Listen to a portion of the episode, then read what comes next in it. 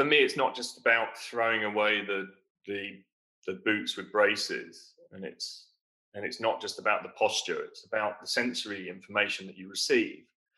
And we often forget that, you know, these amazing sensorial beings, right? And so um, you have just as many senses in your feet as you do in your hands. So up to 200,000 extra receptors reside in your feet.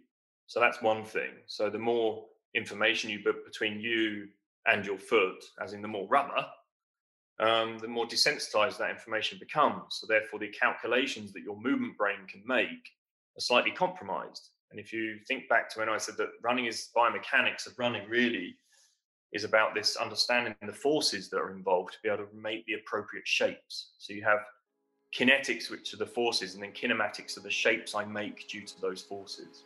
Welcome back to this week's podcast with a genuine superhero and someone that um, is remarkably inspirational in so many different ways. I think what this summarizes to me is about evolution's constant growth and connecting in with our inner mammal to become better versions of ourselves. Yeah, Tony's someone who he's who we've admired for years. We've hung out with him loads of times. He's a good spent friend. lots of time with him, with his family, with his kids, with everything, and he's inspired me for years. He really, really has in so many aspects of my life. And this was, I felt, just an introduction because there's so many areas I feel we could go with Tony. And today, like literally, we've just finished the podcast, and I can't wait to go for a run and practice nasal breathing. And I know that I need to start squatting more. And like, really, there was so many take homes from it that just the, yeah, the essence of this podcast to me was about connecting more with our physiology, squatting more, moving more, introducing more play, and and, and and even really just as a like nowadays we spend so much time in chairs on laptops on screens and all these various things. And what tony is talking about is almost like an antidote that our posture is changing as a species because of how we're living. And he's talking about movement and our just how he talks about it is so elegant and inspiring. And as i said from just this conversation, I feel greatly inspired. So I really hope you feel as inspired as we do from this conversation. It yeah, for, wonderful. for anyone who's interested in running, this is so relevant. And you've always wondered why you're getting sore knees, you're getting sore hips, and how you just want to learn how to run properly. Because we're often taught how to swim, we're taught how to ride a bike, but you're never taught how to run. It's just assumed, oh, you know how to do that. Whereas Tony gets into the technique, explains it, and it's just, it's fabulous. Just before we give you the podcast with Tony, I just want to say massive shout out to all the lovely comments and the feedback you've given on the previous episodes. Big shout out to Emma Stokes on in- Instagram. That's Emma underscore Stokes one two three. That said, possibly the best podcast I've ever listened to. That's about the John McAvoy story. Phenomenal. Thank you, Emma. Yeah, and just really thanks for everyone who's been sharing and giving us feedback because it really gives us inspiration to keep going. And if you've got any thoughts on other guests you'd like us to get to, hit us up on social. Instagram's the easiest. Uh, send us a DM, and uh, thanks for subscribing. So our, our friend Tony Riddle, I remember when Tony first came over to do a talk in our cafe in Clondalkin, and I remember, you know, Tony, the natural lifestyle, had always had a beard, always had a cool top knot. Tony was raw, Tony was wild, and Tony was always so inspirational and impressive. And I remember the week, the month previously, we had Dr. Alan Desmond, a front super polished, you know, uh, clinical gastroenterologist, just super cool dude. And um, Tony came to do a talk, and there was an audience of about, yeah, I think there was about 50 to 100 people coming. And I was kind of like nervous. I was like, okay, here's Tony. I, I, I hope. Um, and typical in Tony's style, Tony stood up there, and the very first thing Tony said, everyone was sitting down now, and Tony just said, Can everyone put your chairs to the back of the room and sit on the floor? And from that moment on, like everyone was in Tony's hand and just such an inspirational. After that day, I was like, Tony, you're like a cult leader. I just want to follow you. Like you're just phenomenal.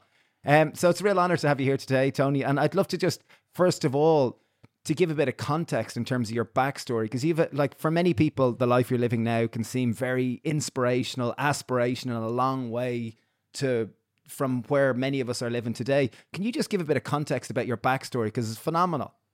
Yeah, I, well, I'm known as the natural lifestylist. Which, quick intro to that is just I find ways of living that are more in sync with our human biology.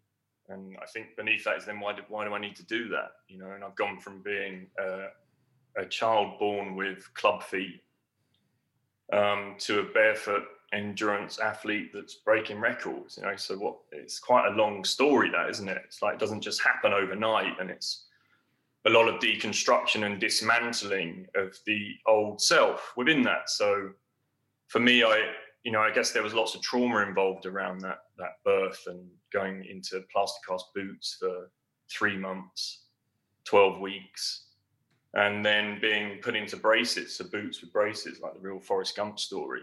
Club club feet for anyone listening is they're kind of when your feet are turned in, isn't it? It's more really than that. So that's just turning your feet in. Club feet is when they're supinated. So you're literally on. It's like you'll you'd be on the edges of your feet, the outside of your feet. You know, that's wow. a club foot. So that's. So could you even walk? Well, I was a baby anyway, but okay, so yeah, I was a baby up until I mean that would have been phenomenal. Imagine that! I came out, I was like, dum dum dum dum. Definitely, definitely going to be an endurance athlete this.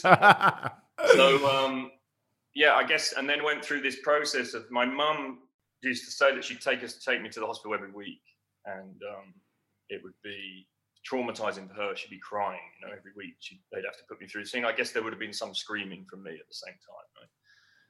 So I think that's kind of in the origins with me of what's led me down that path of wanting to rewild. And part of that story's been it wasn't until very many years later that I was in a ceremony and these boots came up in my mind. So I kind of parked it for 40 something years. And then suddenly these these boots with braces suddenly appeared. Oh my God, I was born with club feet, of course. And you know, it's just suddenly this ideal of losing the shoes because before that I'd been really into barefoot running and living this wild lifestyle and getting outside and what what what was driving that and I think that's that's possibly where it was it's almost like the trauma of that situation perhaps but but to but to get to that point I had to go through all the other symptoms of that trauma so you know I was just I did, well within schooling environments almost like ADHD tapping looking out the window you know all the things associated really with that early trauma that comes in in those first three years, let's say. They say like last trimester plus three years, a thousand days. And so, along with that, I then found myself just in trouble in school rather than you know getting complimented with at school. It was a very different situation. Couldn't wait to get outside. Couldn't wait to run around. And then we were living in in a concrete existence in a in a village. You know, the only bit of green space was the park opposite, and that was full of well people that you wouldn't really want to associate yourselves with. You know, they were like lying around on the benches, boozing and smoking weed and stuff like that. But we were young kids, and our parents didn't want us involved with that situation, I guess, so early. So we found one space, and it was known as the. It was kind of our wreck, but it was known as the gravel pits, and it was a place that no, you don't go there because this might happen, this might happen. You know, the terror of parents, their kids being left alone in these spaces. And to get there, we used to have to clamber over a bridge and um, it was a rail bridge with the intercity trains blasting by underneath, like bam, bam. We'd be like going across on the edges with our fingertips and our toes to get to the other side, and then we'd be in nature, like proper nature, as a punctuated in amongst the grey concrete existence. So for me, that again, that was another time if I look back to when ah, that was when I was possibly at my most happiest, you know. But then going in then into a schooling environment later on where it wasn't cool to be doing that kind of thing. It was more cool to be one of the kids smoking the weed. You know? So it suddenly became that for me. I was drawn to that kind of behavior. It was a social tribe that I, I was more successful in than sitting in a classroom studying because I couldn't keep myself focused enough to be able to do that. It's very much hyper focus all over the place. I want to be outside. Oh, I can listen to this conversation. Oh, that's happening in the room, rather than be able to keep my attention on what's being taught at the front of the room. And then I guess that then led to more behavior, more behavior and involvement with the police and just in and out of trouble as a kid. And, and then to escape that, I decided I'd join the army. The army became like a place for me, a place for me to go and I guess express my physicality. You know, was it drugs or was it drink or what kind of was it? Where they were just kind of means of escaping the kind of drink and drugs. I think by the time I was by the time I joined the army, I think I tried every drug there was. I'd already it was already it was already you know it's already been in me you know um, boozing yes i started boozing really but drink came into my life very very early and smoking came into my life very early um, weed came into my life very early ecstasy lsd and then ecstasy and lsd and then cocaine and ketamine all these things they were around brown or we know it as heroin it was like anything anything that we had around us you know and I guess again, escapism, trying to what deconstruct maybe the environment I'm growing in, but now I understand it more around trauma. It seems to be that it was that early stuff I was I was I was probably trying to mm. deconstruct or dismantle somehow. And how how did the idea of the army come along? Was that just like did that seem like oh my god this is your dad kind of might have thought this is the only saving for this man. He needs discipline. He didn't say that like that's what you need to go and do, but I had a cousin who was in the RAF, and my dad was like, "Oh, he's doing really well in the RAF. Maybe you should consider something like that." And um, I tried, so I went, "Yeah, that's a great idea. I'll go and I'll go I'll go and try the RAF." And my dad had always said, "Oh, I really wish I'd joined the army," and I think there was part of that in me that. You know, my dad was one of those dads who worked very hard. He had a business, was very rarely home and so for me, it was like, oh yeah, maybe it'll make him proud if I go. Yeah, maybe there was. I guess there was that kind of conversation, that internal dialogue going on at the time. So I went to the RAF and I tried to join, and, and they just, no, you're too young. Um, come back in a year's time. But the Army Recruitment Centre was next door, so I just walked out that building into the next one, just signed up. first thing I could sign up for. And that yep, I'm in. And I arrived home, and I was like, oh, guess what? I've just joined the army. And they were like, what? You know that that kind of astonishment. And that was I. I think I signed up at 17 and, and was in by the age of 18. Wow. Um, so I, uh, I, you know, again, it doesn't mean you're a mature masculine at that stage. You're still a boy, really, aren't you?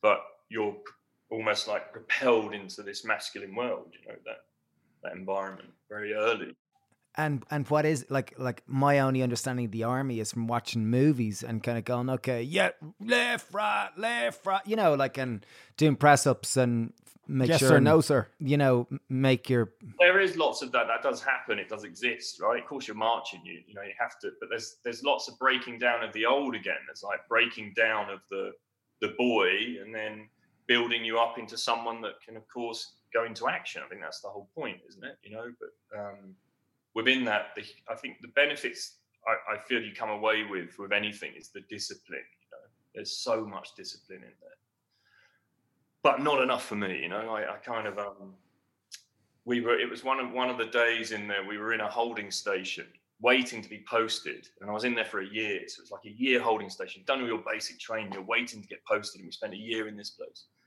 It's like so boring, man. I mean, everyone's in the same situation. You just go, you go and do, you sign up for drill in the morning, then you go and have brekkie, and then that was it. Basically, in the next drill session, then you go and do this. And it was just like eating, bit of bit of PT in in the process. That was it. And so I had my new my new Ford Fiesta XR2 that I was really really proud of. You know, it's my first proper car. Um, there was five of us, and we were skiving, which is also known as AWOL. But in, in, that immature brain that's still only 18, it's like skiving, oh, we, we'd be all right. And we just give the guard a nod, and the guards are all doing the same thing as well, of course, aren't they? Because it's just a holding unit. And off we blasted into the town. And um, I was overtaking like a Parcelforce van that was stopped and was dropping something off at one of the post boxes. And, and I just overtook it and shot up a hill in my XR2 that was bright red and had ridiculous acceleration, blah, blah, blah. You can imagine, right? What a story and the Parcelforce van steered right and just whipped the back of my car out and it flipped and i end up on the roof and sliding on the roof for like 120 foot and nearly hit someone on the side of the road and um, and in the process i put my hand up through the what was what i thought was to protect myself with the roof and it went straight through the sunroof and i severed through a finger and so i ended up in hospital so um but immediately from there i went back to base and instead of being like oh oh, Tony, you know, you've crashed your car. You're, you know, this is the car you've been so proud of, this XR2 that you polished every day and you spent every bit of penny you had on it. Um, and we appreciate you've just come out of hospital and you nearly hit someone. You must be quite traumatized by the experience. No, I didn't get any of that. It was in jail, so you're straight away in jail. You know, and then if you think the discipline within the army is discipline, then wait until you get into that situation. And so I, my love for the army, my love for the army left at that stage. It was kind of, it was, it was almost like, it was almost like someone had just given me this wake up. And I'd gone, oh my God, the army barmy, where you can be kind of intoxicated by the experience, it had been lifted, you know? So from that point, I got, I started to get involved with the same behavior as I was trying to escape from to get in the army. So in came the drink and drugs again, you know, it's just one of those things that I, I think maybe even the trauma of the accident, perhaps something like that. Maybe it triggered. And at, at, at, at this stage, you're out of the. So you, you got put in jail because you were there was some bad driving or something, or why? No, you're AWOL, so you're because oh, you're, oh, okay, anyway, without leave, and then you've had a car accident. So it's just oh, it's just the behaviour around that. You know, you've brought shame on um, your unit and everything else that comes with that. You've been AWOL, you've had this car accident, you've nearly hit someone. So it's a, it's not you know it's um, a lot wrapped up in that, I guess. And then after that, you you left the army, or you got kicked, discharged, or whatever, and then I'm still in the army at this stage. When I start I start descending into the same kind of behaviors to pacify, I guess, my unhappiness at that stage, you know. And then um, I would find myself going home. So instead of staying in the unit, I'd, I'd go I'd be home at weekends and I'd start then mixing in the same behavior in the same tribe that really you can't have both those lifestyles. They just, they don't work together. So my resentment then started to turn towards the army. And eventually I, just, I had to give notice, but it meant giving a year, you have to wait a year then to get out. Wow. So it's a year of, but or not only then a year, you're, you're then a year of giving notice into something, which means you're then out, you're almost like an outcast, aren't you, of course? You know? So it's a wow. tough time for me there. And then when I came out, of course, I, I mean, where am I then? I'm completely lost, right? So, um, and you're like you're like 22 then, or 21 or something. Yeah, 22, and then and then he, I'd say even more lost. Really, just again, it was a year of not finding myself, just losing myself, I guess, further. And then someone just, you know, I, I was still heavily influenced by my physicality. I'd be going to the gym, I'd still train, I'd still be involved with that, and was in great shape. I was almost like I was like a bodybuilder at that stage. I was like 13 and a half stone into protein shakes and pasta and um, chicken breasts weight, and ch- chucking weights around, you know. And um, one of my cousins then said, "Oh, Tony, you know, you're in great shape. You thought about becoming a personal trainer?" So yeah, you know, just maybe, maybe no. I really think you'll be great at it, man. You look great. You have a passion for that that work. Why don't you just have a look at it? And it's it started something. And I went off and I did the first one. I did like an intense course, you know, a six week programs to become a personal trainer. But was very different then. It was like level one, level two. Um, I'd say almost like the level of they are now is more like a fitness instructor when you leave it. But whereas back then it's like really quite intense. And um, I managed to land a really a great position in a personal training um, studio rather than a big gym. And her name was Linda Mosley, who ran it. She was um, personal trainer to like um, Premiership footballers and was way ahead of the game. Was involved with American College of Sports Medicine. There wasn't any resistance machines. It was all you had to work with your body weight or you had free weights, um, and it kind of just like evolved quite quickly within that. And then found Pilates, and then found Pilates mat work because most of the clients that I'm coaching, they're over 40. Most of them are women because they, it was in an area where the men were commuting into the city. So I, I was working with housewives who were like 40 something, had no interest in the, well, they might have been interested in the bodybuilder physique, but they had no interest in the bodybuilding approach, right? So it then it then meant that I, I, just found very different approaches that Pilates came into it, Pilates mat work came into it. And then my very same cousin who said, Well, do you want to get involved with personal training? had a Pilates studio and said, Do you want maybe come in, have a look, see what you think? Um, so it became a step for me. And then Pilates then became this thing where it's like we were very, we were almost like, um, there was only a few studios even in London at that stage. There were two actually. And we had this form of prescriptive Pilates. So you look at someone's posture type, let's say, and you prescribe certain Pilates movements rather than just a whole repertoire, certain movements from the repertoire you understand Pilates is like 600 odd movements within that repertoire. And then I started to, I was where there maybe two days a week and then in the personal training studio five days a week. So I was really into it. It's like seven day weeks for me and cycling like 16 miles to get to the personal training studio. So I think it just helped with that, having that addictive personality at that stage. You know, it helps, doesn't it? And then with the Pilates studio, and it just suddenly started to take off. And the personal training studio realized that and they tried to entice me back in by, yeah, you know, you, you know, I think we're just going to make you freelance now rather than be on the books. We can see you excel at this. The clients love you, and this is an opportunity to really make it. You can build a business this way, you know. So I built a successful business there. but then the Pilates studio started to do the same it started to take off for me. So I made my first move into London at that stage. And then from Pilates, within a year of that studio, I'd set up my own practice. I had a practice within the at the end of the year, personal training, Pilates, one to ones, um, small groups. And you're you're about twenty six or twenty seven or, or thirty at this seven at that stage. Twenty seven, my first my first studio, my first business. Like really. And first Tony. tastes of success. Yeah, of, this is it, and you found something. Like, but I wasn't a successful self. I still had because I hadn't I hadn't deconstructed, dismantled it, all that stuff in the past. It was still there.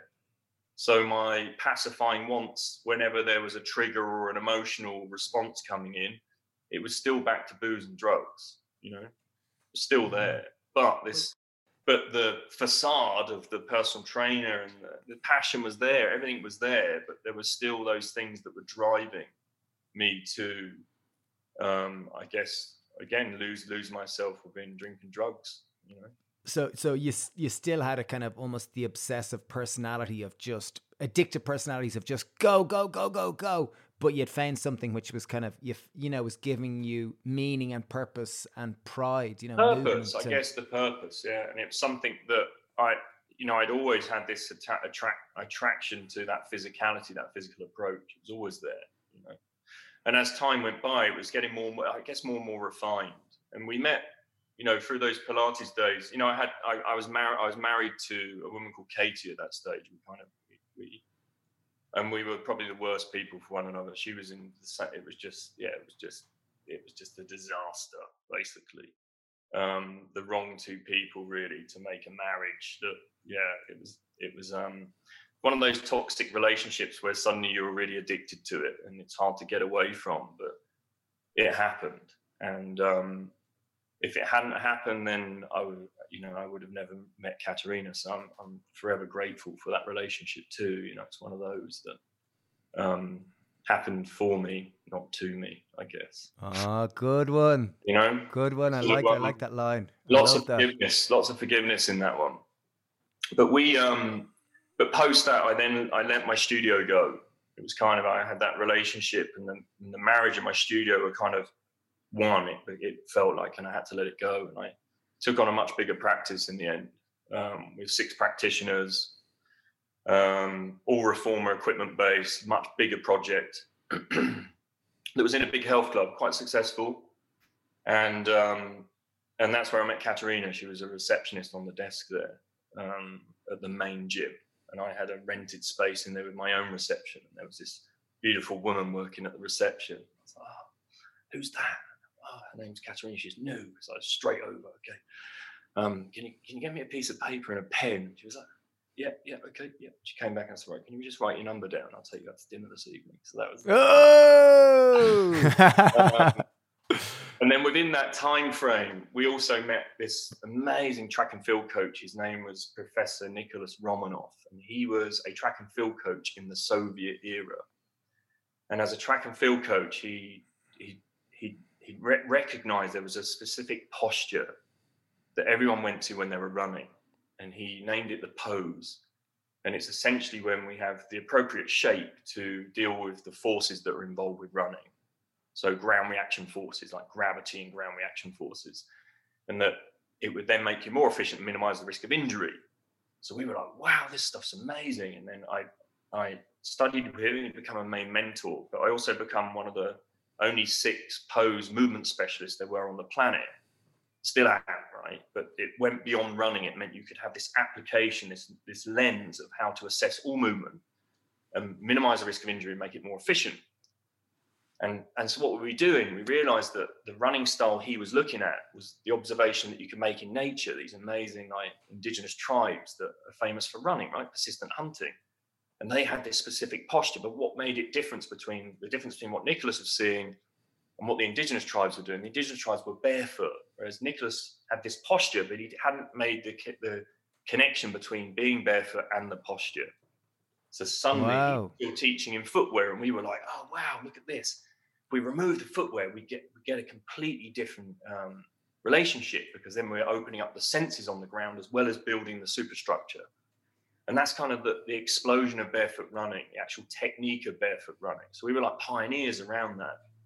and then started to see, well, if that's running, what about all the other movements? What's what are all the other movements that we can be doing? And there was a guy at the time called, well, he still is now, but of course at that time, his name was Erwan Le Corre, and um, he now has a sister called MovNat. As he was growing it, we stumbled across this video where he was in Corsica and he was moving through this incredible landscape, like jumping over trees, picking things up, and doing muscle ups on rocks. And we were like, wow, who's this guy? You know, this is incredible. Look.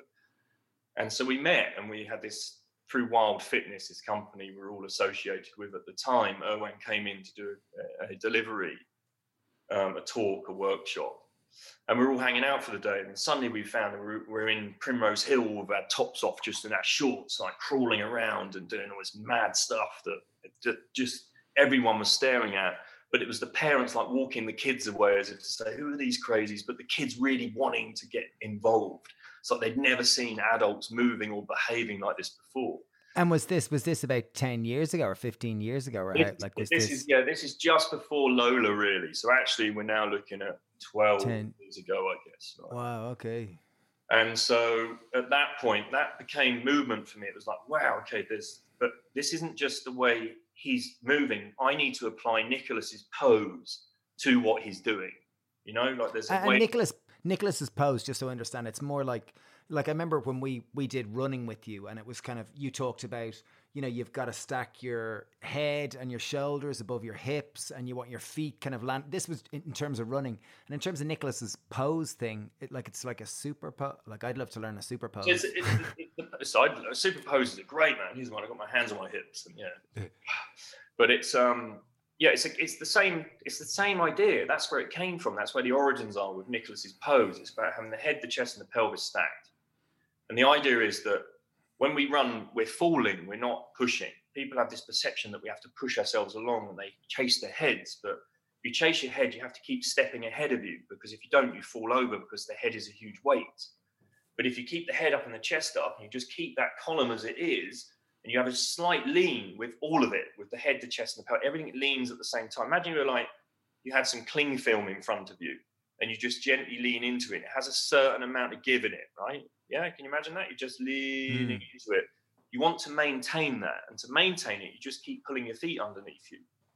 So you're basically always falling and just catching your weight just underneath you with your feet. That's the concept. Yeah, I, I remember doing uh, running with you, and it was a huge realization for me that I, I guess I had been kind of taught to spring. That running, it was very much yeah. about it. It was almost like a jump, whereas you approached it from a very different perspective. It was the first time I ever thought that no, let gravity do the work. All you're doing is lifting your leg, and then gravity brings it back down and just lift it. So you're it's the other approach, which I thought was fascinating and very efficient. Yes, exactly. It's because it's about efficiency. So if you think of um, again, this is going back into natural movement. What we're observing, or what we observe in nature, again, is very different to what we have in our modern environment, our urbanite environment. It's because it, it's all about efficiency. That's the point. You know, you're hardwired not to burn too much fuel, to preserve energy, right, and minimize the risk of injury. And if you're born into a tribe, that's that's all they've known. That's all they do, and they all run the same. They all do the same thing. That's the point, you know, because they've only ever observed it, and we learn through observation more than anything. And so, if you if you see people um, pushing along the road, or you've grown up in a school environment where you're taught to run in a certain way, that's the way you learn to run, right? But running is a skill and it involves a technique, a physiology, and a mind, like any other technique, really. It's just we're very rarely taught the technique in running.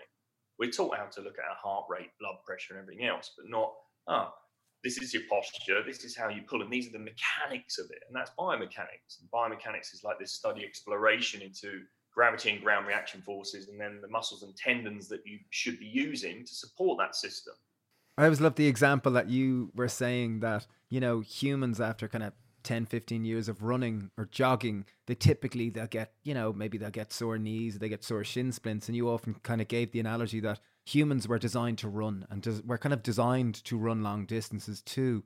And it's seldom if you look to the natural world a fish kind of after 10 years of swimming kind of goes oh no my tail does my fin doesn't work now. I'm i'm you know i'm, I'm, I'm i don't swim anymore. And i kind of uh, the the idea of if people are taught to run efficiently and appropriately you don't get injured. And i thought that was amazing Yeah, and there's some great stats there. In American College of Sports Medicine, it's like 70 to 80% of runners will give up through injury, right? Well, how's that possible if that's what we've always done?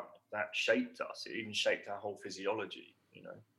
And like 95% of our existence has been, you know, of a certain evolution. And now we find ourselves in this modern arrangement of things, you know. And I think running is a classic example, but there's other movement modalities, you know, that also that applies to. So the way we crawl, climb, lift, carry, throw, defend, swim, balance, um, they're all natural movements, all natural movement practices. You know, that's that's a bit of movement in there, but there was an original practice called Method Naturelle, which was George Hebert, who was a French Marine officer in the 1800s that went to all indigenous populations and saw how amazing these specimens were. They had a great physicality, and how was it that you know? And then studied, ah, oh, they had all these they had all these movement modalities. And that's where the modern day assault course comes from. It's that George Hebert's era that's looking, and parkour has its origins in that. Parkour is just an urban expression of how we move in nature. And MovNat is the natural example of parkour. And that's kind of where it had its origins as well. So it's basically mm. getting people from that urban environment and allowing them to explore their physicality in nature. But there has to be a transition, like a rewilding experience. And that's where my work started to really come in. It's like, how do you get the urbanite to move like that as a natural being, as an indigenous person, a wild person in nature, rather than just an urbanite compromised by the chair sitting culture, trying to perform the same task because it's not the same and it will become inefficient and it doesn't minimize the risk of injury that way. Sometimes people become even more vulnerable and the benefits, just so I understand it. So, like, so you had a, a deep root. You, you came from the Pilates, kind of personal training, move MovNat, this um, runner, the, yeah. the incredible, yeah, pose method. You'd all this kind of rooting that kind of teed you up towards kind of going, okay, like this natural movement. So the natural progression was to kind of go, like how do we move more naturally and for, first say like I, I imagine like when you say urbanite you're referring to most of us because we all live in houses and we you know, we sit yeah. in chairs, we spend a lot of our times on screens. And the benefit of moving more naturally is just that our body's designed, like there's much less risk of injury and we're going to feel better. There's so much to it. Let's say, um, let's look at the Hadza for a moment, right? So the Hadza sit for 10 and a half hours a day. Like we're, we're the Hadza tribe, right? So we're led to believe that we, um, we, we are sitting as the new smoking, right? We sit for 10 and a half hours, right? It's really compromising. It's just the way we sit. So the difference in those two experiences, one is indigenous and, and one is an urbanite experience, right? A modern human experience in a modern environment. And it has a chair. Whereas if you interact with the ground through various different rest positions, each one of those rest positions is like a micronutrient or a micro skill of the macro skill of standing up. Standing up is a micro skill of the macro skill of walking. Walking is a micro skill of the macro skill of running, right? So we have kind of they're they're they're always in this relationship. It's a symbiotic relationship between interacting with the ground and how you stand. So by interacting with the ground, we get to nourish and and mobilize and understand body weight. But there's also a metabolic cost for being on the ground. So if um, if I squat, my body weight is still on my feet. It's the equivalent of me standing up. It's the same body weight. So I'm always still standing, but I'm in a squat position, which is restful. I'm not talking like the reps and set squats, which is an exercise in the West. I'm talking about the restful position. It's a rest position. So, if anything, if you were to get a squat, try and get it to a rest where it feels comfortable, where you could literally do anything in it, including pooping. That's how they designed it. This is a flat. This is a flat-footed squat, like just yeah, and the fact, how, what is just the origins. It's it's how we learn to stand. If you look at a toddler, they have these multiple different movements on the ground. and go, wow, look at them. But that's how we that's how we move if we don't get compromised by the chair, because how indigenous people move on the ground, just like the toddler, from one rest position to the next. And then we get to the prize position, which is a squat. And then from the squat, we can stand up. So someone asked me, how do you run for 10 hours a day? Right. Well, firstly, learn to stand for 10 hours a day because that's an endurance event. But beneath that, mix it up with squatting and standing because between the two, squatting nourishes the ankle joint, the knee joint, the hip, hip joint relationships for running. It gives you the appropriate dorsiflexion um, in the ankle, which is necessary for when you land underneath the body. It primes all the lower extremities, primes all the loading points of the feet, primes the hips, builds the posture and the posture for when you're standing up. So it's all within it, you know, and that's the difference. That's just that's just a micro movement of how it looks in nature compared to how it looks in the modern environment. And can I can I bring that back, Tony? Because what you're saying is phenomenal. And for anyone listening there who's kind of going, that all makes total sense. How do I apply this? And there were a number of things that you were doing that I thought was you know, very practical. There was a period where you were squatting for I can't remember how maybe it was ten minutes a day, and every time you'd squat, you'd set a timer. Thirty minutes. Was ter- was it thirty minutes a day you were doing it for? And the benefit of that was kind of one to kind of practice getting more comfortable in this rest position. But nowadays it seemed like yoga, you know, or it's, it seemed like a stretching exercise. But it's such a basic function of human physiology, and the more we can be in connection with our physiology, the more you know adaptive and connected we are is that the kind of uh, the idea yeah I, I, mean if we just go down the path of the physicality we don't forget the physiology you know to, for, for to reach like this emotional well-being we have to satisfy our needs.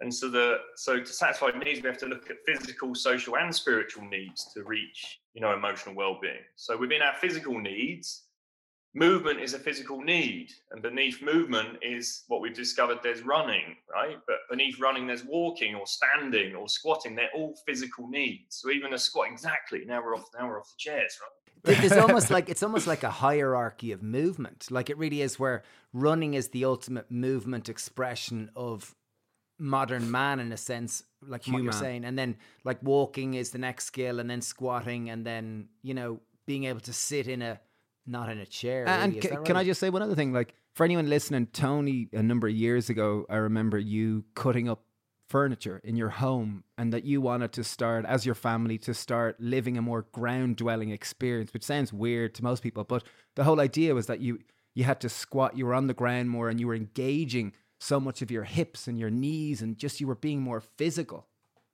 yeah i i it basically i had origins in pilates and pilates was very much about posture wasn't it and we had this, then we moved into this gym and we opened up this big gym, which is about that we brought a natural movement philosophy into the gym. And at that time, we were setting timers and saying, right, squatting for 30 minutes a day and asking people to do the same incrementally throughout their day. Then I'd arrive home and we'd have like still have a sofa in the house, you know, and it was like, well, this is this just isn't authentic. I mean, how can I possibly be putting this information into my kids? Have my kids sitting on a sofa compromising their posture when in adult years this is what I'm dealing with daily, you know? I'm dealing with the symptoms of a compromised environment. That's the clients that would come and see me with all the same issues. It's always um, issues in the knees, the hips, the ankles, and the necks. And they were all the sites that would be complemented by taking a practice back to the ground and living on the ground. So, you know, not only do you gain the mobility, but also what you start to do, which is really interesting, we start to rewire and reignite, let's say, the very structures that made us who we are today, like the sapiens, and the big powerful glutes that we have, came through from being bipedal, but also what came before being bipedal were all the rest positions on the ground that enable us to stand up. So if you want to get, you know, the physiology that nature has uniquely assigned for you, let's say, right, then get your movement back to the way it was in nature, because that's how you get natural physiology. Other than that, we can end up with areas that might be more active than others, and areas that might be more stagnant than others. So it's about igniting that more innate system. And once we get that, we get the wild kind of physiology, that much more and, and much more adaptive. You know? and, and that that sounds like that sounds amazing. Like I immediately want that, and I'm sure most people listening would go, "That sounds great." Like, how do I get that? Like, how do like I've got couches, I've got chairs, I sit in a chair, I've got a laptop. Like, what the hell do I, I, I, I have sore knees, and my neck is sometimes sore. I want what you're saying, Tony. Where do I where do I get this pill? Where do you get it? Well, you know, you don't ha- you don't have to saw up your sofas. You know, that's taking it to the extreme. I, I I just knew I knew so much at that stage, and I just couldn't be doing that to my kids. But you know, that's a big that's a huge step for some people, right? And that might mean a communication between not just you, it might be your partner and your kids, right? If you're living in a multi generational home, then there's a lot of people to convince there. But what you can do is take responsibility within the environment that you have and just say, well, okay, let's say if I have to write an email this afternoon, why don't I try getting on the ground to write the email? If I'm watching Netflix and I'm going into a Netflix binge, why not choose other rest positions or getting into a squat and have the kids all squatting? Right, if you want to watch CBeebies, how about we get squatting today to watch it? you know, there's no harm in that. And also setting timers again, like 30 minutes is nothing in a 24 hour day, right? And you just set a time. You don't have to do 30 minutes in one hit. It's incremental. So it could be a minute here, right? Two minutes over there, three minutes over there. Throughout your day, your waking day, you put squats in. But there's multiple rest positions. The squat is just one of them. There's kneeling, shin boxing. There's so many different rest positions to play with, really. And what would be the benefit? Like, because the squatting one sounds great. That's like, okay, cool. I just, every time I squat, I, I set my timer and I try to get 30 minutes during the day. And like, I haven't done that. I, I, I do squat regularly, but I wouldn't say I time it and do 30 minutes. What would be the benefits? Does it loosen up your hip joints and my. It's, it's more than that. It's, you know, it helps re-educate the base of support, which is the feet, right? The feet are our base of support. And then it creates the appropriate actions in the ankle above that. So you're not only understanding the balance points and the leverage points within your feet, which organize the feet, but then every decision that's made above that, the way the ankle behaves. And the ankle is an incredibly mobile joint given the chance. And then that creates a stable knee. So it's like a joint by joint approach. So imagine the feet are really stable, right? The ankle can be mobile, the knee can be strong and stable, the hips can be mobile, the pelvis can then be stable, and the spine and the mid back, the mid back, that thoracic spine can be much more mobile and expressive. And then the neck can be stable. So those sites we were talking about, yeah, my neck hurts and my ankles, my knees, my hips. That's why, because if we don't go back and, and offer the appropriate positions, we start to then get movement in joints that should be stable, and we get more mobility in joints that should be stable, and we get more stability in areas that should be mobile. Yeah. So when we talk about core stability, we go, yeah, I'm going to do my work on my abs to get my core stable. Uh-uh, not if your hips aren't mobile and your mid back isn't mobile. You're just making yourself stronger at the core stability exercise. You haven't gone into the cause. And the cause is often, we find, is unfortunately the Western form of sitting, which is chair sitting. It compromises all those areas that should be mobile and it compromises all the areas that should be stable. Wow. So can, squatting I, is a super move. Can I, can I, like, okay, so I, I remember reading the book Born to Run, and I'm sure many people read it. Um, and it was yeah, Chris McDougall. And I remember mom telling me you should read this book for years, and I was like, I don't, mm, I'm not reading that book, mom. And then then I read a chapter, and then I couldn't put it down for 24 hours and thought, oh my god, this is the most phenomenal book ever about. For anyone who hasn't read it, about the Tarahumara uh, tribe in Mexico who used to run ultra marathons every day in kind of very barefoot um, sandals, sandals in essence, and in many ways, you've become a modern day Tarahumara in lots of ways. Like you've done some phenomenal feats, such as last two, three years ago, was it, or two years ago that you two ran the, yeah, the full. Ago. So the full length of the UK from the very bottom to the very top of Scotland, and we ran one day with you in um, Manchester, and was delighted. We were we were flying over to run 24 miles, and I was all excited, and I'd done some training, I was ready for it, and we were delighted that we were a little bit delayed, and we only ran like I don't know, 10K or 10 miles with you or something. But it was a phenomenal feat. And for anyone listening, like to hear, not only did you run that distance, but you ran the distance with no shoes. So uh, for anyone listening, how that who who uh, even for me go, how the hell do you do that? And, and and is that almost like so? Now that we've got the context to your backstory, like I really understand how how basic natural movement, like you really want to be the catalyst to inspire others to move more naturally. And obviously, running being like a, an incredible natural thing for us as humans. And was that kind of part, like when, when you tell the backstory, it's like, oh, yeah, of course you'd, well, not really want to run the whole of the UK barefoot. But uh, yeah, when you say, will you tell us about that? Yeah, I think there's, I, I think it's more than natural movement. It, it became natural lifestyle. You know, I, I'll, I'll, get to it. Okay, I will get to it. I, there's, there, I had a gym, and the gym was about we brought in a natural movement philosophy into the gym. And I had one day I was teaching a workshop, but the workshop was about um, the fundamentals of human movement, and I'd introduce people then to also other elements like sleep and rest and diet, and how if this was movement that was natural, how do the other things look in nature? Like, oh, how do, what does sleep look like? What does rest look like? What does eating look like? And so a train blasted through the door, the doors of this building that I'm in. It was a London Scotland Railway building. So we were in an old ticket hall on the tube line with electromagnetic chaos, all kinds of things going on. And I found myself, as it was my business, doing sometimes 16 hour days. So I was there preaching these lifestyle hacks and things we should be doing to get back to being nature. And yet I was in this hugely compromising environment. And this train blasted past, blasted the doors, and blasted me at the same time. And I had this huge, just kind of wake up epiphany of, oh my God, you're a fraud. And in that moment, that was it. And within a month, I, I was basically bankrupt, closed the gym, done.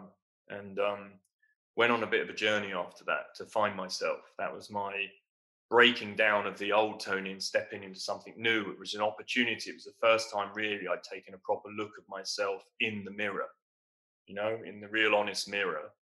And that was when I say I would I'd broken down all those, the old compromised Tony, the stuff I was talking about that I'd suddenly find myself drawn back into the addictions and all that stuff was suddenly gone. Right? It was an opportunity to just find Tony, the new Tony, and how, how did it just how did it just go? Because you know the way like I even see it in ourselves now, like and, and I've said this a number of times, like me and Stephen have had 40 years of being busy and being constantly busy. And this year our kind of our goal is right, Steve, our goal this year is to slow down and do less. But it's very difficult to untrain these habits. Like I find I'm as busy as ever because I just that's my been my modus operandi. So like for you, if you've been kind of dealing with when this, you know, your modus operandi was to resort to drugs or alcohol when you were feeling a bit crap or a bit lost. Like, how do you just suddenly flick that switch? Well, I think for me it was more of a breakdown than anything. So, um, you know, we had kids, we had no money, we had nothing, you know, and I'd lost my business, so, and I'd lost everything that I thought I'd put myself into my my my success, as it were. This was me making a success of something. So the ego took a massive hammering. Um, and the ego was really wrapped up in the business. It was my identity at that point. So it was very much a breaking down of me. Like going bankrupt is one thing, but it was very much it was a breaking down. So I then found beyond the physical self, I found more spiritual practices. Um, this was my opportunity to rescue myself, and with that came plant medicine and other practices that I, I, I found that suddenly was an opportunity to really lift the veil and find out what was going on beneath and it took me very much into those early years. You know, I was saying I had a ceremony, these boots came up. That's on that journey. It's like very honest. Um, here's the boots, here's the trauma, this is it. Now, what are you going to go and do with it? You know, and I had that um, moment within a ceremony where that came up. Um, and so in that in that process, I arrived I arrived home with Katerina and and just said, I know what I need to do. I need to go. I, I need to go. I'm going to go and run the length of the UK. That was it for me. Did you tell her it was did you tell her it was going to be barefoot at that time, or was that did that come later? It was like, right, this is this is what I'm doing, and I'm going to go and run barefoot. And I had this idea of running with my boots, with the bar across them. I was going to take them with me and run from like the southern tip of the UK right to of the mainland, the northern mainland tip, run with my boots and then throw them in the ocean and that was it. I was like that's what that's what i'm going to do. So almost like a pilgrimage like a sense a real rite of passage. Felt like that because i'd had this kind of spiritual rites of passage. I'd had many of them. It was like four years of that four years of that deep work. It was from the age of 39 to 43 of drinking the spiritual kale as we know ayahuasca and smoking toad venom and all these incredible processes of kind of finding myself and getting to the root of what the addictions were. And that that i mean that and one of them was just very much about attachment. It just came up with this this thing about attachment. You need to be able to let the attachment to everything go. And what was really bizarre it was like letting go of all the negative stuff but still all the positive attachments remained you know? It's a very bizarre relationship that when you think about all your attachments leaving you. Like alcohol there was not even a hint of me wanting a drink ever after one of the ceremonies like just totally gone that was unheard of for me, you know. So um, I think that, that very much a pilgrimage. This was like this became more of the run became a physical pilgrimage, a physical proper rite of passage, like 30 miles every day barefoot, you know. Anyway, I arrive at my parents' house and I say, oh, I've got this idea. I'm going to run from Land's End to John O'Groats. Where are the boots? Where are my boots with the braces? And my my parents that they've they they've been talking about emptying their loft space for like well as long as I'd lived there, and it was like, um, where are they? Oh, well, you never guess what? Your father just a few weeks ago just we took we decided we were going to we wouldn't want them anymore, would you? We just decided to take them to the tip, and I was like, no, this is my pilgrimage anyway. So we had to let let that side of the story go, and it was the same when we were compiling. Um, we're doing a documentary for the latest run. And it was like, you know, be really handy to have some images, some photos perhaps of me with club feet and these bars running across. And do you have anything? Well, we didn't really take a lot of photos back then, you know, because we, we were, we were, you know, it wasn't something we wanted to um, remember, if we're honest. quite traumatic at the time. We didn't think you'd want to know much about it. I was like, wow, okay, it's interesting. And you could see how much trauma and was around it and how much shock must have been around it at that point. No, no wonder it was so traumatic for me. If that was the energy that was around it at the time. So I think that was for me, dismantling that was on the physical level was this run. It was almost like the medicine was telling me, well, this is this is the passage, this is the rite of passage to do that. That's what you need to go and do. So that's what it became. And it became 30 miles a day, every single day for 30 days um, on tarmac, completely butt naked feet, but an opportunity to really just demonstrate well this was possible. So for me, it felt very much like a platform. And I remember arriving home, discussing it with Katerina what I wanted to do, and Greta Thunberg made this speech. Do you remember about? Um, it was at the what was it EU Parliament possibly about? Yeah, I remember. It. Yeah, platform. You know, and the larger the platform, the bigger the responsibility. And this was like, oh my God, I know what this is great because I know what will happen with this. People, it's going to raise people's eyebrows. The socially extreme eyebrow is going to be risen through this. It's a social, it's a biologically normal thing to do, run barefoot. But for for us, it's like, wow, you know, this is incredible. How's this dude going to do this? Or what a nut job, right? So you kind of gets that emotional response. And I knew then it was an opportunity that I knew press would be involved. So I hired someone in PR and we created this story around it and with that i could raise awareness for the environment so i chose environmental um, platforms to raise to raise funds for um, and then the next stage was then to um, build the story around it so it became like this man who was born with club feet is now going to go and do this discipline you know um, do take on this mammoth task of running. So Sky News were involved, and BBC Breakfast were involved. Most of the big papers were involved. But but it was exactly that. It created the platform. It created a platform for them to discuss something very important that was environmental issues. So it became good for Tony's human, but it also became good for the environment you know, at the same time. Can I ask a question and then uh, to come back to this thing? It was just about like because people listening might kind of go, okay, well, I, I've got runners. I've got a really nice 100 euro pair of Nikes and they've got lovely cushion soles. And I was told, like, I should wear cushion soles because they'll protect my feet and my ankles. Like, and that's what most of us have been programmed now. Until we met you, we were wearing the same type of shoes as everyone else. And yeah. within a, a, a, number of weeks of meeting you, or a couple of times of meeting you, you gave us a pair of barefoot runners and said Vivo shoes and said, "Lads, try these on. You know, this is this is you know a step in the right direction." And I remember thinking, uh, people are go, oh, they must be so comfortable. It's like, no, of course they're not. You feel every little stone. It's that's the whole idea. Shoe. And it took weeks to get used to them, but so, we've only worn. That's all we've ever worn since. since. For four years, so you, you kind of immediately got us down to straight down this route. But for anyone listening who is wearing a pair of like big rubbery soled runners, which most people do, like, what are the like? Is this a bad thing? Are we? Are most of us doing it wrong? You know, because I think it's important to understand this before important, you know, you're running. Yeah, because it's not for me. It's not just about throwing away the the the boots with braces, and it's and it's not just about the posture. It's about the sensory information that you receive, and we often forget that. You know, with these amazing sensorial beings, right? And so um, you have just as many senses in your feet as you do in your hands. So up to two hundred thousand extra receptors reside in your feet so that's one thing. So the more information you put between you and your foot, as in the more rubber, um, the more desensitized that information becomes. So therefore, the calculations that your movement brain can make are slightly compromised. And if you think back to when I said that running is biomechanics of running really is about this understanding the forces that are involved to be able to make the appropriate shapes. So you have kinetics, which are the forces, and then kinematics are the shapes I make due to those forces. So if I dumb down the information that I receive from the environment, my shapes will be dumbed down and inappropriate for the task to deal with the forces to become more efficient and minimize the risk of injury. That's just the senses of the rubberized information, the dumbing down. Anything above three to four millimeters is suggested to dumb down that information. And it would change the transient impact the moment your movement brain gets the signal, the mind body loop to change shape. So the shape doesn't get the cue it needs to deal with the forces. Now, when we stand or when we squat or we interact with the ground, there's one times our body weight in ground reaction forces, right? Um, and then when we walk, there's one times our body weight. It's still the same body weight. But when we run through ground reaction forces, there's two times our body weight. And when we sprint, there's three times our body weight.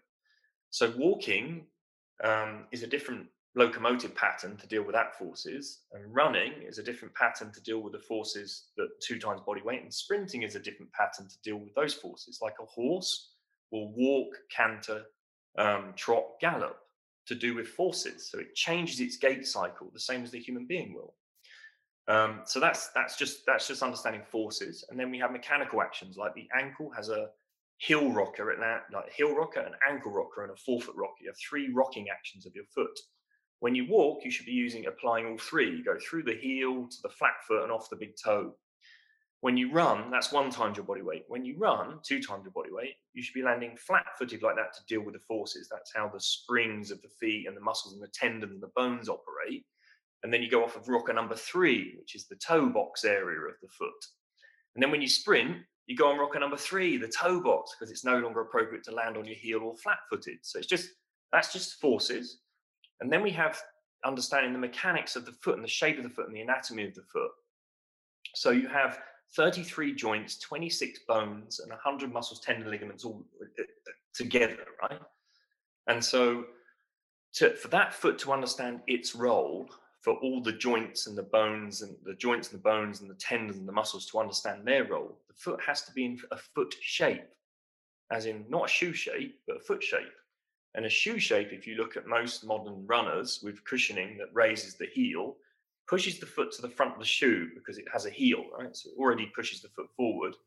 And the toe box is normally quite narrow. So if you were to draw uh, with a marker, so, so toe box refers to just to the toe area of the shoe. Yeah. So if you draw around your foot, um, you should notice that the foot, the toe box is wider than the heel, quite wide, quite yeah. There's quite a bit of difference between the toe box and the heel of your foot.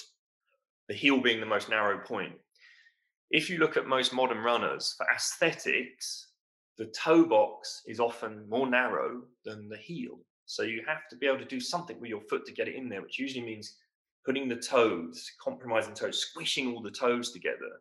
Now, there's a danger there that the great toe, which there should be a gap between your first toe and your second toe, like this, right? Your great toe is four times denser and thicker than all the other toes. It has a role to play within the three rocking actions, right? So when we land on the hill, we roll through and then we go off the big toe. It has a leverage capability, a pivoting capability, and an anchor, right? So every one of those rolling actions that I've demonstrated, every rocking action, you should be going off on the big toe.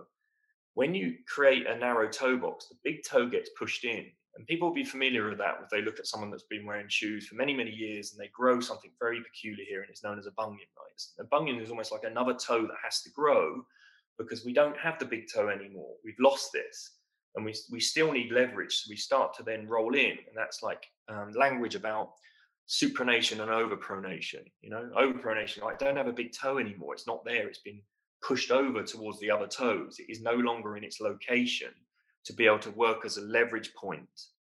So if that's missing, the ankle will start to roll in, and we call that like overpronation. And the overpronation that occurs then in the ankle then creates overpronation in the knee and overpronation upstream. So it's the very foundation of it all should be the super strong foundation being the foot. And so the way to get that back is to rewild the feet, try and get the feet back into their appropriate alignment. You can use things like toe separators or toga, which is like yoga for your feet. Yeah, I remember we did that with you one day. I remember I remember doing a toga class, which sounds completely crazy, and it was completely crazy and it was so much fun as well. It was using broomsticks and all sorts of things and trying to use your toes like your hands. Because we tend to forget how agile we are. And as you often say, like putting our toes in kind of our, our, our toes or our feet in these big uh, rubbery shoes just disconnects them and just forgets their agility and their mobility. And even one thing just on that is there's a lady who comes into the shop who she was born with no arms and she just uses her feet and they're just like hands. She lifts up her wallet on the counter, she takes out notes with her toes, she pays with it, she picks up her bag She's with her toes. Painter. She drives She's with her toes and you're kind of going, okay, we can be very good with our toes too. We've just never harnessed this skill. Well, there's something else that happens, you know, with that rubber, unfortunately, that the rubber's super compliant, and the more compliant the surface. If, what if does compliant mean? Sorry, just for anyone spongy. Soft, sp- think of something soft and spongy. So say you're in the gym and you're on a really rubberized mat. Yeah. And you jump up and down on the rubberized mat with no shoes on, right? So, or versus you jump up and down on a really stiff, hard floor. So I have really solid floors here, right? If I jump and down on that, who gives? The floor or Tony? Tony. Tony. So how does Tony give? What does he do? bends he uses the suspension of his knees and his joints. There's a bit of suspension. Yeah. No, you think joints. I think joints play their role in it, but they don't have any shock absorption. Shock absorption comes from other systems like muscles and tendons, right? So they're your shock absorbers. And everyone's familiar with like ITB, you know, the ITB band along the light, light slide of your leg. We have to rub out, and runner's knee comes from that, or the Achilles tendon, or the plantar surface of your foot. They're all your springs, right? Now, if you jump up and down a hard surface, all those springs go doing, doing. Even the arch of the foot will be doing this. That's it has an arch when it comes off the ground, and then it's elastic when it loads. It opens, doing, doing like that. And the Achilles is like huge elasticity. So the knee or the tendons around the knee and everything that's associated with absorption can deal with 50% shock absorption. Below the knee is the lower extremity, that's the Achilles and the plantar surface of the foot, deals with the other 50% of shock absorption. Right? So that's that's just that. And then you have your posture above it, and that helps mitigate some of that. So I'm jumping up and down on a hard surface. Now I'm going to take that hard surface, I'm going to jump up and down on the rubber mat that offers this elastic stuff, yeah, the cushion bouncy stuff, or put some air cushioning in there, like just put a big bubble in there, really make it really bouncy. What gives? Shoe, shoe. Yeah. With a rubbery what mat. Happens, what happens to Tony? Tony Guess- becomes rigid. Become rigid and stiff. So all the tendons and the, all those elastic, amazing elastic properties that this organism has spent millions of years evolving into, because that's the adaptation of me that became this hunting, persistent animal, has suddenly been wiped out from 90, like the early 1970s, late 1960s, when the first invention of the rubberized cushion trainer came onto the market, right? And it just so happens that running injuries associated with that have gone like that since that period, right? And, bef- and before 1960, we were running more in like flat-footed little plimsoll type things. yeah, but also even looking at trail shoes, you know, a lot of those like trail runners, there was a whole, there was still a barefoot community of trail runners, you know, it's still, you know, and even down to like the the pre-trainer times, like the Arthur Lydiard days, who was an amazing track and field coach, amazing running coach. He used to make his shoes for his athletes, you know, and he turned Wow. more people into Olympians than anyone else as runners. And then people like Adidas and Nike came onto the market. Like Bowerman from Nike went over to speak to Arthur Lydiard about what he was doing with his athletes and how they were so successful. And Arthur Lydiard was putting 100 miles through his athletes every single week. And then, the, and that the reason I know about Arthur Lydiard is this guy came over from Ireland, and he was a um, running coach over in Ireland. But he was a, he was a running coach, had a whole running community. But he was actually an IT consultant, and then had this running community that he used to coach. Brilliant, massive audience. Um, and he used to coach everyone in this Arthur Lydiard model, and he couldn't understand it. Right? He had 22 injuries when he arrived at my door. This is when I had my gym in London. He knocks on the door, and he's a Danish guy who's living in Ireland, and he just said, "You know, I don't understand. I've got these 22 running injuries. I'm just doing what the program is of Arthur Lydiard. How comes he could put 100 miles through his athletes? You know?" And I was like, "Yeah, but you're looking at the 40s and 50s. Like people just." Just their behavior and their lifestyle was so different, right? We're not talking about someone sitting behind a desk for 10 hours a day, rubbernecking and looking down at a keyboard, you know, changing their whole shape and then putting rubberized shoes on and going running. What was he doing? And it was like this, it's a light bulb moment for this guy. Anyway, within six weeks, we dealt with all his injuries. They'd all gone just by rewilding his posture, rewilding his feet, and then getting him into barefoot technology, which he now coaches and coaches to all his runners. So I had a stint over in Ireland in Glendalough for a period of time coaching fell runners over there in this model. He had like the Arthur Lydiard model, and I had the the skill of running, the actual technique of running. We were putting that out to the fell running community and having amazing results of it. You know, one of the guys wi- winning um, the Carrington race a few times and becoming king of the mountains. I met John Lenihan, who's like really famous over there as being king of the mountains for so many years that they even changed the course because no one could beat him. And his origins were amazing. He came, grew up on a dairy farm, and used to have to run next to the truck as a boy. He used to run from farm to farm, you know. So he had this incredible engine for running, and his half marathon in the mountains was like 66 minutes or something, which was completely insane. But an amazing engine. And talking about natural movement, he had a whole wild gym set up in his in, on his farm, with like climbing ropes and jumping over things.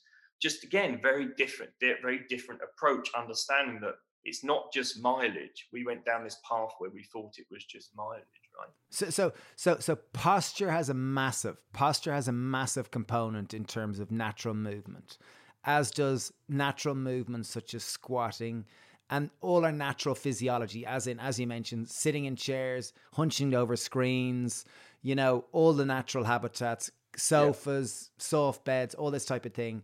And then, and uh, okay, I don't know where to, to, to, apply this back to anyone listening who's going, Tony, this everything amazing, you're saying is like, brilliant. I want some of this. Like, so some basic take homes. Number one, if I'm standing at, de- if I'm at a desk all day in a hunched over position and try standing up at a desk or an ironing board. I've seen you often what, what do we do? Like, nice what do we do? We're all most. I'd say nearly everyone listening is what you you've referred to as an urbanite. Like, because we're all we live yeah. in a modern world. If if you're listening to this, it's on world. some piece of technology. Exactly. So, what do we do? How do we start making steps towards this? Okay, so you know, there's, there's there's lots of mashups you can be doing. So rather than give you more to do in your day, it's best to give you something to mash up within your day that you're already your already daily habits. So, say for instance, I had to drive for four hours to get here where we are in Yorkshire.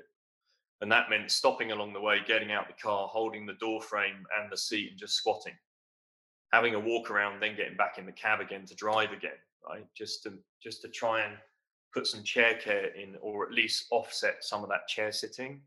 Chair sitting, offsetting. There you go. Same in the chair. If you're setting a timer, you know it could be a minute or at the end of every hour, you just get up, you move around the back of your chair, you hold your desk, and you do a few squats, and you go off walking again.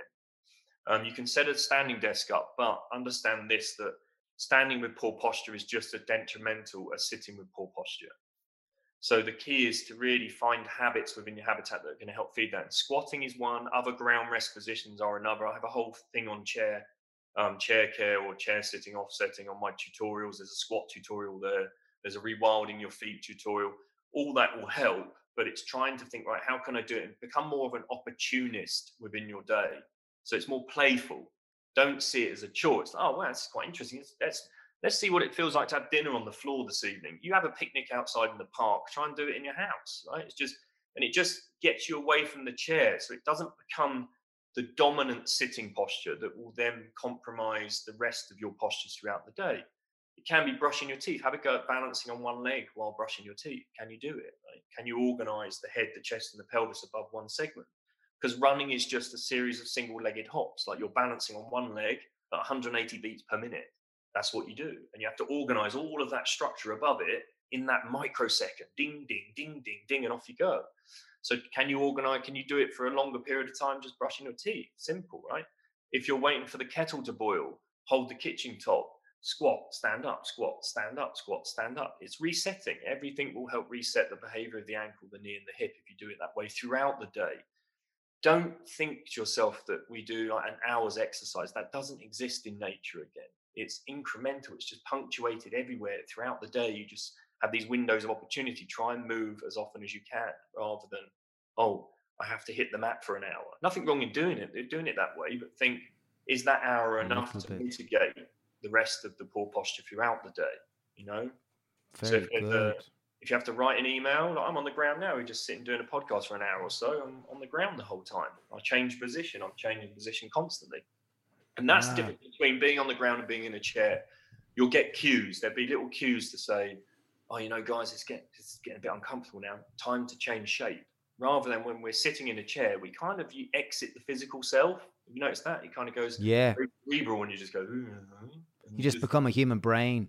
Yeah, exactly. You and your body is just to carry your brain around. You know, we talk about being grounded, right? And and and that's the point. Being grounded isn't just oh taking your shoes off and going on the grass. It's taking yourself to the ground, getting in the physical body. And if you're into meditation, play more with the ground because it will help you in the meditation because your physicality will be stronger to be able to hold you in the meditation. You know, you don't start to get those mid back aches. There's other practices like, like hanging really help that, like just oh, hanging yeah, the bar and gripping the bar because it will help lift the rib cage, and then that helps then not just help the upper posture, it helps the whole respiratory system. You know, we can get more absorption on board if the rib cage and the upper body is organized appropriately. You know, and then the overlap then is, of course, into running with that also. You know. To even listen to this, I'm so conscious that, geez, I've been sitting in this chair for an hour, like or an hour and a bit, like, oh, oh my god, I need to move. This is amazing, Tony. It really is. There's there's one thing that I'm twitching to ask you about, and like I know we're like naturally we've got a great place to end here, but there's something which I like. I've been into this for a while. It was back about a year ago. Someone was talking to me about like becoming a nasal breather. And I, what does that mean? Nasal, nasal breather. So okay, so I think it was you planted the seed. You had said that your daughter said your mouth was for eating and your nose was for breathing. I'm sure you sowed the seeds a year or two ago or whatever. But it was only only uh, probably about a year ago. Someone mentioned I was running. Maybe it was a year and a half ago. Someone mentioned their dad used to tape their mouth going to sleep because it was to train them to sleep during their nose. And he had a lot of asthma, and that's what lots of asthma societies said to do. So I went I went to the store and I bought to the. Uh, chemist and I bought some zinc oxide tape. He said that was really good. So every night for about six months, I used to tape my mouth closed, which was weird. And Sab thankfully thought that that was fine and she used to laugh at me and it was grand and i used to wake up and some nights i'd have my mouth open and i'd be and the tape would be all over the bed like and and it was all to train myself to be a nasal breather because how I'd understood it is once you breathe through your nose, it's much more efficient. Your body functions better, your blood pressure is better, your cholesterol's better. You are like your your body functions much better as a nasal breather. And then I've also heard I'd met a couple of people over the last number of years who run just breathing through their nose. And I'd love to know more about nasal breathing. Can you talk about your experience with this and about the benefits of it and your own journey to becoming a nasal breather? Dun, dun, dun. Yeah, I mean, I, it's great because I've been writing about this, so I'm really like, on it at the nasal breathing, as well as experiencing it, of course. Um, the last event I did was the, the Three Bear Peaks. So that was the three peaks, the three highest peaks of the UK, and then the mileage in between. And normally you would drive the miles in between. So you do it in 24 hours and you climb Snowdon, drive to Scafell Pike, climb that, then climb and then drive to um, Ben Nevis, and you do it in 24 hours. And I, I, I decided, oh, you know, I'm gonna, I'm gonna run it. Let's just run it. And then we discovered, then as I decided that's what I wanted to do, that there was a record there. And um, at the lands and the pre in the run before that Land's End John O'Groats, I'd already started nasal breathing, but I, I hadn't kind of taken it so seriously. I just, oh, let's just nasal breathe, and I realized I was getting, I was more efficient. That's what I just knew. It just felt better. You know, it's like, oh, this is much better. I feel I feel much more efficient for it. And then I'd go off in like meditations, and I'd find that I was suddenly off there somewhere because of just the rhythms of it. When it came to Three Bear Peaks, it was more, it was less, um, more about performance. I had to really tune in because I was, I was aiming for a record, right? Trying to beat this nine days, eleven hours, and eighteen minutes, and I wanted to beat. So it's kind of like, how, how do we do that? So it really meant kind of refining stuff. It meant doing more mileage in training. So I had to do two marathons a day. I'll give you an example. It was two marathons a day for nine days plus three mountains that I ran barefoot. Right? And so it, every second counts with stuff like that, right? So it's all right. Okay, I'm going to get my food on point, and then I'm going to get this on point. But if I'm out there for two marathons, sometimes I might not be able to eat. So let's try and see if how long we can go without eating. And I started to really go down the rabbit hole with the nasal breathing. I did exactly that. I tape my mouth up and I started to go out and just do the mileage. And you know, and it started off with the t- with the tape with the tape on your tape, mouth going running. Tape, and I'd gone from um, I'd gone from doing ten minute, I'd gone from eight minute miles, mouth breathing and nasal breathing, whatever I was doing, whatever the breathing was. I didn't really pay much attention. I might have even been nasal breathing, right, and a bit of mouth breathing or doing whatever, but this was more right precise. It's about precision now. So I take my mouth up at the very beginning and I found that I was uh, I'd gone from eight minute miles down to ten minute miles, like quite a shift. And so it's trusting the process. You have to really trust the process. For most runners, it's like, oh, I'm not, I'm not losing my a minute per mile, but it's the same as technique. Once if you refine it, you know the rewards come, and you want to be able to run forever. That's the longevity. You don't want to be broken just trying because you don't want to lose your minute miles, right? And not change anything. It should be about refinement. Life's experience is about refining things, right? So running is very much like that for me. And the nasal breathing was that. And it was like, right, let's tape it up. Let's trust the process, respect it, be patient, and it will be right, exactly how it has to be. And I found then I got back down, uh, down to eight minute miles. But something really remarkable was happening within that is I wasn't needing fuel and water You know, I'd go out and do a marathon before breakfast. Like just wake up and as you do, do like mobility drills on the floor, get back in the posture, mobilize the feet, do some jumping drills to rewild everything in a way, the form, and then off I'd go. And I'd go and do eight minute miles again, come home, right now I'm going to have some water and now I'm going to eat. And it, then when you start to do, when I, what I've been researching lately is that, you know, you lose 42% of your hydration, your water through vapor, through mouth breathing. So we're all like chronically dehydrated if we're walking around mouth breathing, right? No wonder we have to drink so much water all the time. What's it gone from like a liter to two liters to three liters? The recommendations it keeps going up, and well, we're losing 42% of water through mouth breathing. That's insane, right? And then you have the metabolism, but there's something else that's happening with nasal breathing. So you have to remember that it stimulates nitric oxide, and nitric oxide is associated with vasodilation and bronchial dilation. So you lower the blood pressure, you lower heart rate, but also you become much more efficient at absorption with oxygen through the lungs, right? Bronchial dilation. So there's it's multifaceted. But when you really go down the rabbit hole, of course, you then start to look at. Um, if you read "Breathe" by um, James Nestor, I, I bought it for Justina for Christmas. I haven't read it. She read I read, it. I read the I read the Blinkist, the fifteen minute version of it. it's brilliant. So he goes into which you know, said to breathe through your nose. That was the fifteen yeah. He has his nose plugged up, and he so he has to become a mouth breather. So he's done the opposite. Rather than tape his mouth and become a nose breather, he puts himself a bit like the McDonald's guys. Yeah, I'm going to eat loads of McDonald's for 30 days. James Nestor knows about nasal breathing, yet he still puts himself through the process. What I love about the story. And so it's then logging the details of what happened. So of course he gets all the things that are associated in the West, like high blood pressure and you know and heart rate, but low temperature and um, his cognitive functions off and becomes very, very, very cloudy in his thoughts. And then, of course, they then unplug him and put him back to a nasal breather, and things start to regulate again. But there's also a study in there around monkeys where they plug the noses of the monkeys up and make them mouth breathers.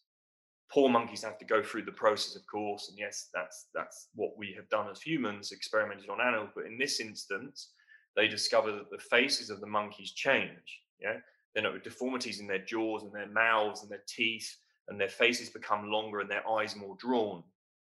And then it's like, okay, so let's unplug the monkeys. And then within six months, the monkeys return back to their normal monkey selves, right?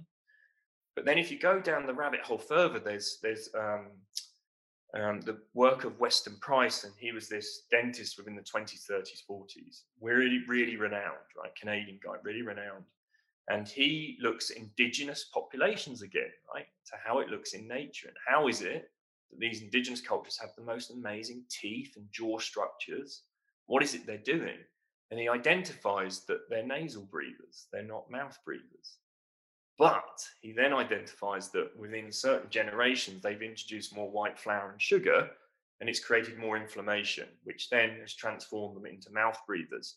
So, as much as we go down the path of discussing becoming na- na- nasal breathers and taping our mouths up, that's often symptom relief. We have to sometimes go into the cause. What made us all turn into a bunch of mouth breathers? You know, there's it can be shock, it can be emotional stuff that comes in because it's emotional response to breathe through our mouth. It's more fight and flight response.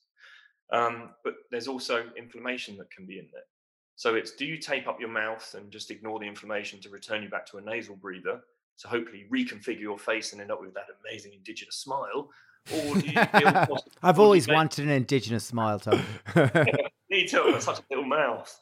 Um, you know, it, or do you, or do you, or do you then deal with inflammation and take your mouth up and become super efficient? Right? I mean, it's just just looking. There's a much bigger picture at play, you know, than just taping your mouth up. You know, I find so so I guess there's inherent curiosity in this because I know myself that there's I'm very curious about nasal breathing and it kind mm. of like I'm drawn towards it. And in, I think you probably sown the seeds initially and I've been playing with it.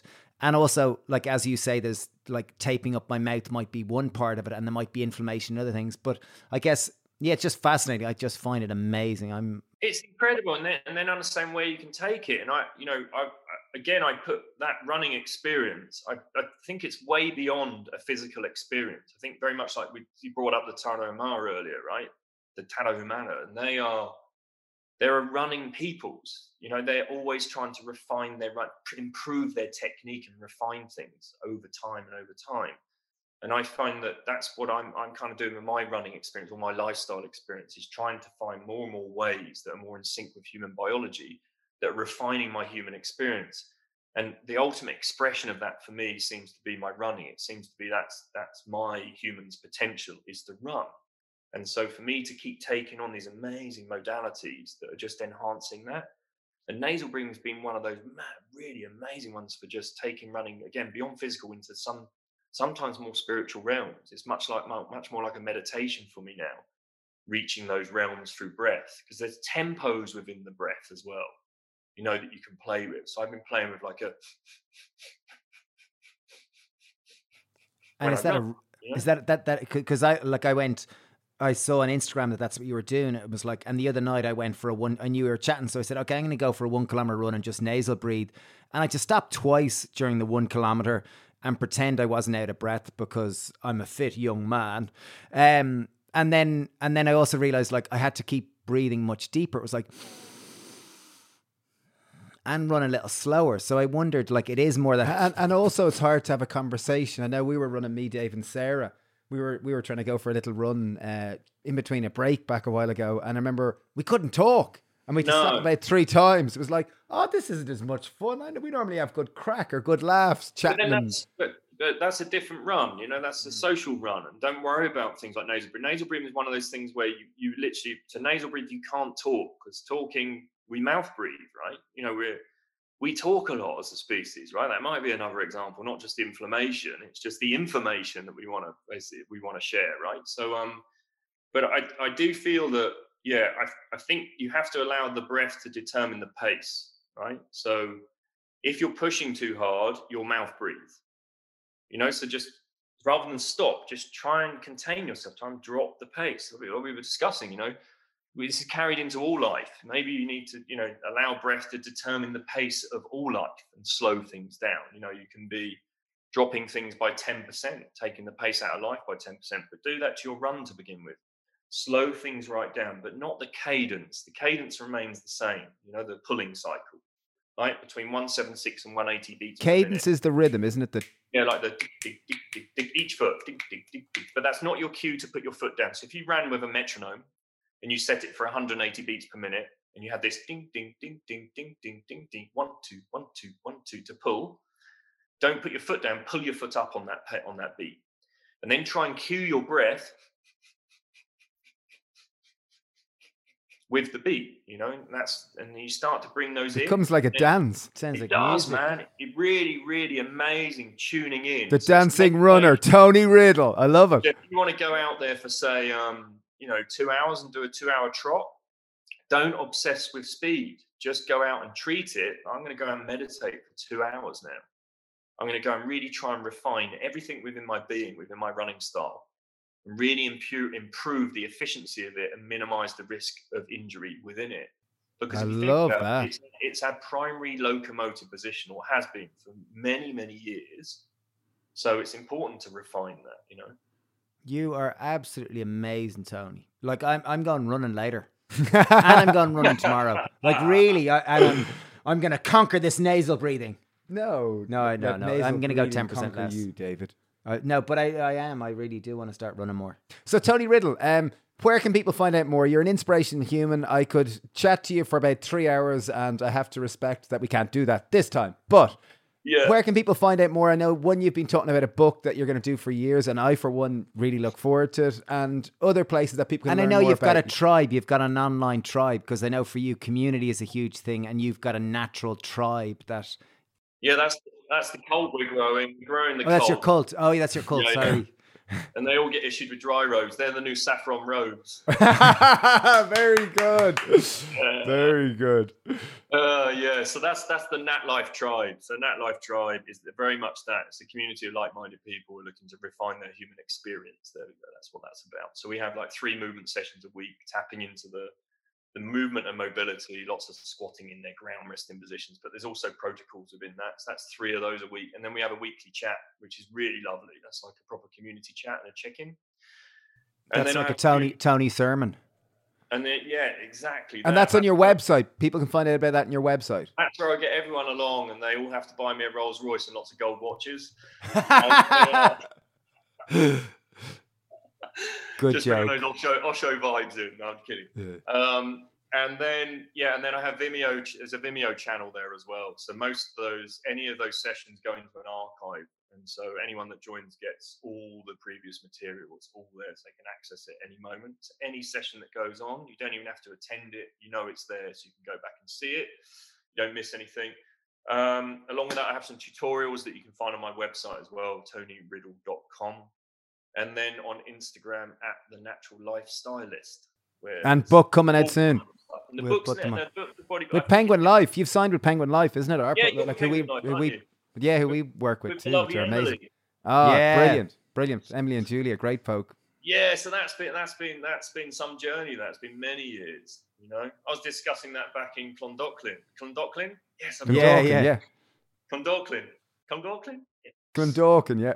So back to those days, yeah. So that's now happening, which is great. I'm really excited about that. So that's Yeah. covering movement and play and eating and drinking and indoor and outdoor living, And sleep. um, sleep There's- and rest. There's, there's so much I feel like we could talk about because I know there's loads of But I- topics. I there thought that with was a wonderful intro to the the vastness and the just wonderful Tony Riddle, the world of Yeah, because your your constant growth and your thirst for knowledge is amazing. Like your constant evolution, it, it inspires me, and of course your accomplishments. So you know, I f I like I definitely want to talk again about community and how you raise your kids and sleep. Those are Sleep topics. would be a great But- one to get in there. Sleep. Yeah, yeah. amazing. but I don't want to open those those boxes now because we could be here for No, Could because be. sleep is a podcast in itself, isn't it? Really. Yeah, Yeah. yeah, yeah. Yeah. Because I've been reading a lot about that recently. So yeah, let's definitely do that again. But that was amazing. That was wonderful. I'm, as I said, I'm going love, running guys, tomorrow. love. Great. Yes. Thank you, Tony Riddle. Thank you so much. You're amazing. Beautiful. I don't know about you, but I certainly feel greatly inspired to go squat and go start nasal breathing on my runs right away. So without further ado, we're off for a run. Wishing you a great day ahead. Thank you for listening. Thank you for being part of this community, and please let us know on social media. You know who, what guests we should get in the future, what you thought. Yeah, what you got out of this? Like, really, because I I found that super inspiring. I really, really did. So, thanks for attention. If you made it this far, we are extremely grateful. We genuinely are, and we hope you're getting as much out of these podcasts as we are. So, yeah, Cheers.